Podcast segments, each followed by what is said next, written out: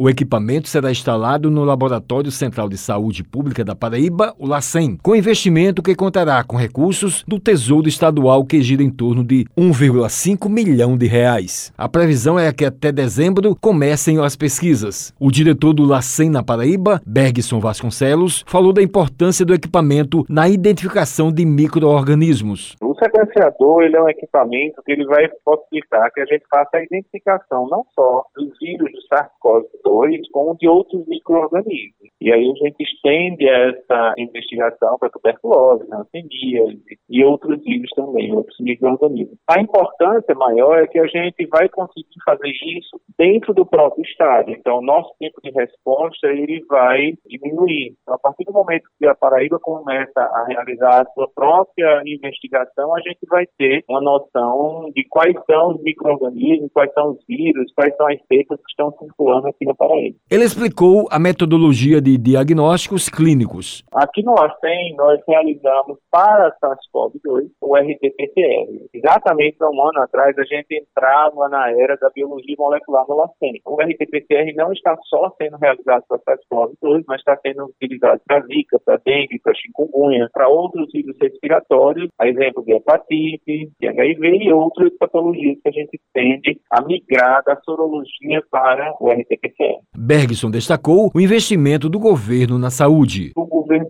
estado da Paraíba se antecipou a alguns eventos e está estruturando a rede de medicina laboratorial, principalmente voltada para a saúde pública, para que a gente consiga produzir informação suficiente para que se tenha certeza, segurança e tomar decisões baseadas em evidência. Atualmente, o LACEN está funcionando aqui na Avenida Camilo de Holanda. O nosso link na rede social no Instagram, que é. O Wellington Sérgio para a Rádio Tabajara, emissora da EPC, Empresa Paraibana de Comunicação.